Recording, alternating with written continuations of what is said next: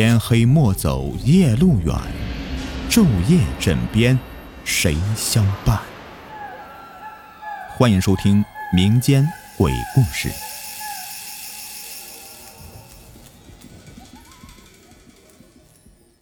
Hello，你们好，我是雨田。今天呢，来讲一个关于老家空院子的故事。离我姥姥家不远呢，有一处废弃的空院子。这个门呢是那种很古老的木门，风吹日晒的都已经劣迹斑斑了，很破旧。这个门上面缠绕着一个锈迹斑斑的大锁链，这门下面呢还有那种很高的门槛。我每次从那里路过的时候啊，都要趴在门缝里面往里面看，就很好奇这里面到底啥样子呀。从这个门缝呢看进去啊，就看到这满院子都长满了杂草。还能看到一个枯井，枯井上面盖着一个木板。当时一直想进去看看，这奈何呀有锁链锁着，无法进入。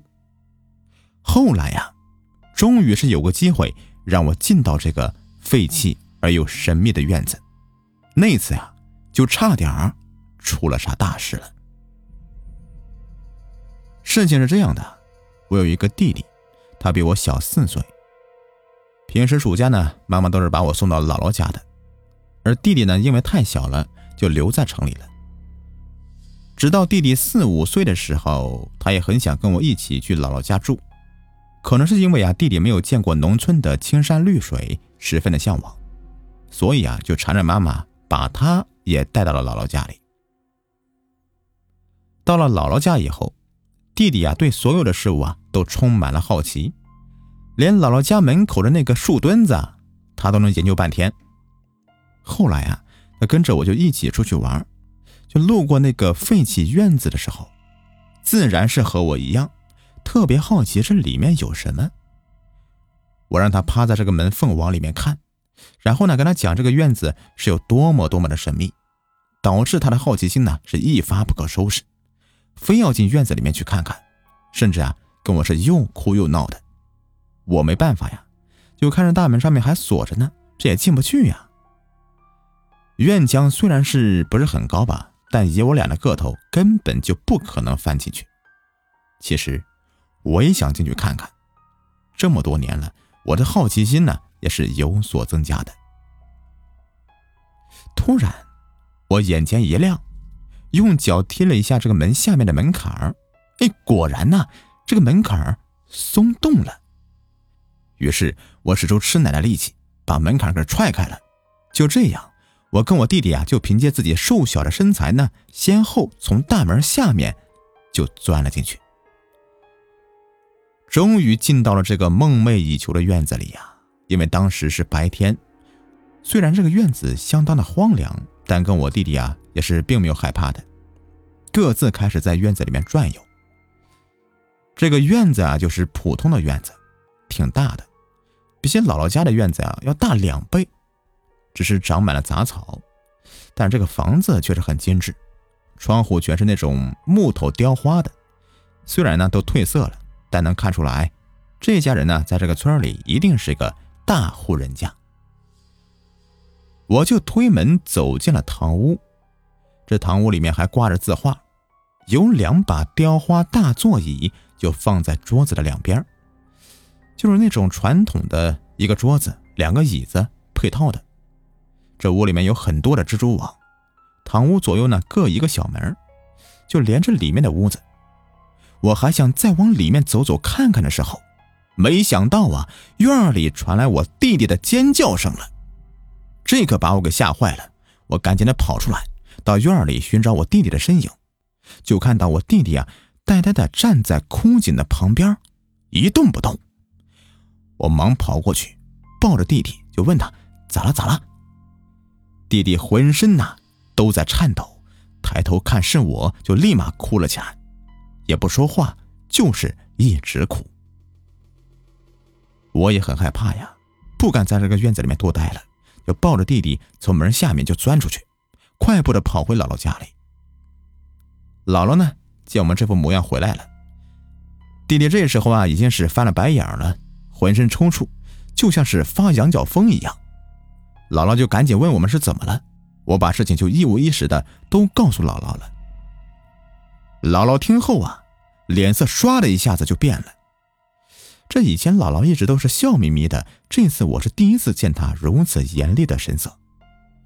原本以为姥姥会责备我，谁知道姥姥二话不说抱起弟弟来，掐住他的人中就往门外面跑，嘴里还一直叫着弟弟的名字。我知道自己犯了大错，坐在屋里也抽泣起来。没一会儿，老爷从地里面干完活回来了，问我咋了？这姥姥和弟弟去哪里了？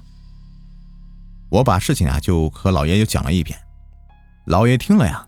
安慰我说：“没有事儿，你姥姥出去找人了，没啥事儿。”这后来呀，老爷跟我们吃过晚饭之后，他就卷起了他的烟袋，坐在门口等姥姥回来。我坐在床上面等着等着，就迷迷糊糊的就睡着了。第二天呢，我一觉醒来就看到弟弟在我旁边睡着，还没醒，我赶紧下床找姥姥，姥姥在厨房烧饭呢。我问他弟弟有没有事儿。他说没事儿，都好了。姥姥告诉我呀，昨天是带弟弟去村里面的刘婶那里了。刘婶呢是村里的半仙儿，能解决这样的问题。姥姥知道呢，我们是去了那个废弃的院子，心想不妙，见弟弟脸色发黑，赶忙呢去找刘婶。刘婶说呀，弟弟是被冲撞了，在弟弟的后颈那里啊贴了个膏药一样的东西。又烧了符水让弟弟喝下，然后弟弟就睡着了。又让姥姥拿了弟弟的衣服去那个废弃的院子里叫魂折腾到半夜才回来。期间我问过我弟弟，那天到底发生了什么？我的好奇心呢就是这么强。他本不愿再提起的，奈何不住我的软磨硬泡，就说了那天的经历。那天他自己在院子里面转悠，觉得没啥意思，就跑到这个枯井旁边，就推开了那个木板，伸头往井里面看，没想到这井里面还有水呢。他正感好奇，突然他看到一只手从井里面伸了出来，并且随着这个手出现的，还有一个红衣女人。这女人顺着井壁快速的往上爬，然后一把就抓住弟弟的手。弟弟说：“直到我跑过来抱着他，那个女人才消失。”我听后也是头皮发麻呀。后来姥姥说：“幸好我是属虎的，出生时辰又在正午，所以没啥事儿。不然我们俩呢都得中招啊，有可能在那个废院子里就再也回不来了。”这故事呢讲完之后，我想到了，你看以前呢都是挖井打水喝的。那个年代呀，投井自杀或者是不慎的落入井中死亡的人有很多很多。到现在呀，就是无论是在什么地方看到这样的一个井啊，我都会觉得头皮发麻，就是伸头往里面看的时候啊，总觉得这里面有东西，或者幻想自己要是掉进去啊，被淹死的那种感觉。不知道你们是不是和我一样的？好了，今天的故事呢就说完了。如果你们喜欢的话，记得点击订阅或者给我专辑打一个十分好评。